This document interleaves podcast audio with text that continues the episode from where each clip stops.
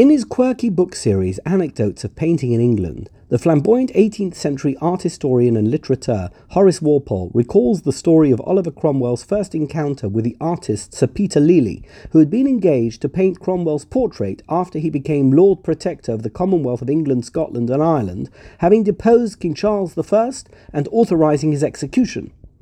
Convention demanded that portrait painters improve the appearance of their subject so that the less attractive aspects of their features would not be recorded for posterity. In particular, monarchs and political leaders expected to appear younger and better looking in any portrait commissioned for public display. But apparently, Cromwell, a devout Puritan, was not interested in any convention based on vanity. Mr. Lely, he said, I desire you would use all your skill to paint my picture truly like me, and not flatter me at all. Make sure that you include all these roughnesses, pimples, warts, and everything as you see me, otherwise, I will never pay a farthing for it. The bemused artist went ahead to paint a rather unflattering depiction of Cromwell, and as a result, the expression warts and all found its way into English idiom. Our modern culture is no less obsessed with perfection. Computer graphics airbrushing enables photos of models and movie stars to be retouched before publication, altering their appearance by improving skin tone, erasing acne and warts, and even changing body shapes. Although the effects of such enhancements and the false reality these transformed images project have turned out to be a problem. A Daily Mail article in 2008 reported that magazine editors were being urged to curb the use of airbrushed models after an inquiry into the health of models found that unrealistic images on posters and in glossy magazines created an unhealthy and impossible ideal for women. And it's not just looks. The demand for perfection has also invaded the world of politics and business. Oliver Cromwell shrewdly understood that the British monarchy's downfall was in part because of the false image of flawlessness it had projected, an image that was shattered when it became clear that King Charles was far from perfect.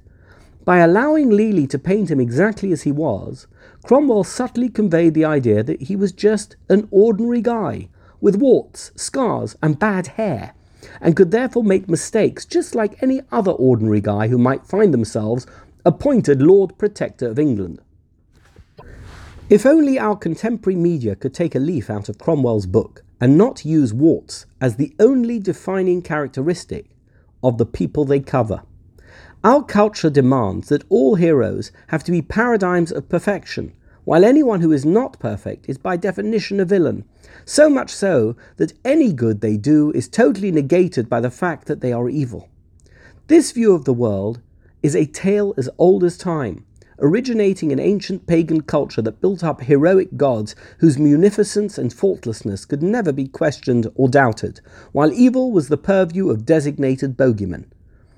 Judaism utterly rejects this notion, and our greatest heroes often struggled, while our most glorious moments were often tainted by tragedy. Most remarkably of all, this is exactly the way the Hebrew Scriptures presents it all. The contrast between pagan perfection and the Jewish embrace of defects and challenges is at once stark and theologically refreshing. After all, if someone like Moses struggled, and if everything good that happened to the Jewish nation also involved arduous moments, there is hope for all of us, especially when we can see a reflection of our own roller coaster lives in these biblical personalities and narratives. And nowhere is this contrast better demonstrated than in the portion of Yitro, when the pagan priest Jethro comes to join his son in law Moses in the Sinai wilderness after hearing of the miraculous events that resulted in the redemption from Egypt. The portion begins by telling us that Jethro heard all that God had done for Moses and the Israelites, namely, how he had brought them out from Egypt.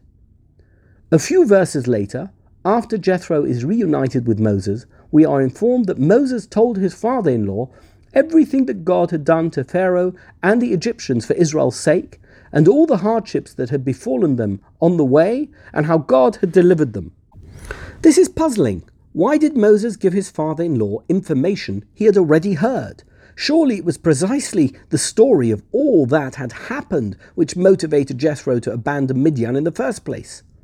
The first Rebbe of the 19th century, Radomsker Hasidic dynasty, Rabbi Shlomo HaKohen Rabinowitz picks up on the differences between the description of what Jethro had heard and what Moses later told him.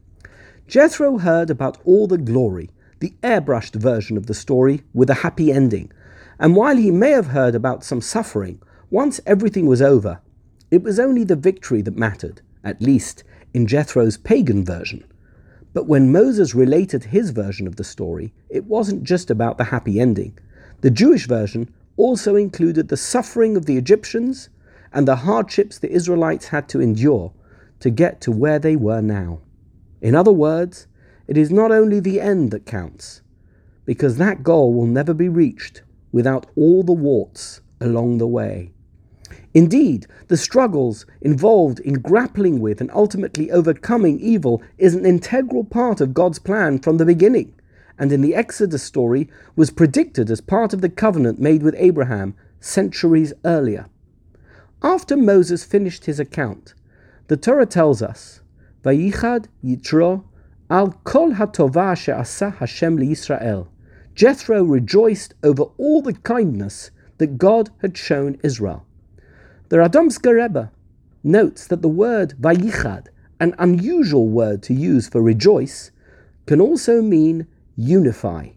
The idea this conveys is that Jethro had a eureka moment after hearing Moses' version, and he understood that the correct approach is to see the whole picture, warts and all, as the ultimate truth.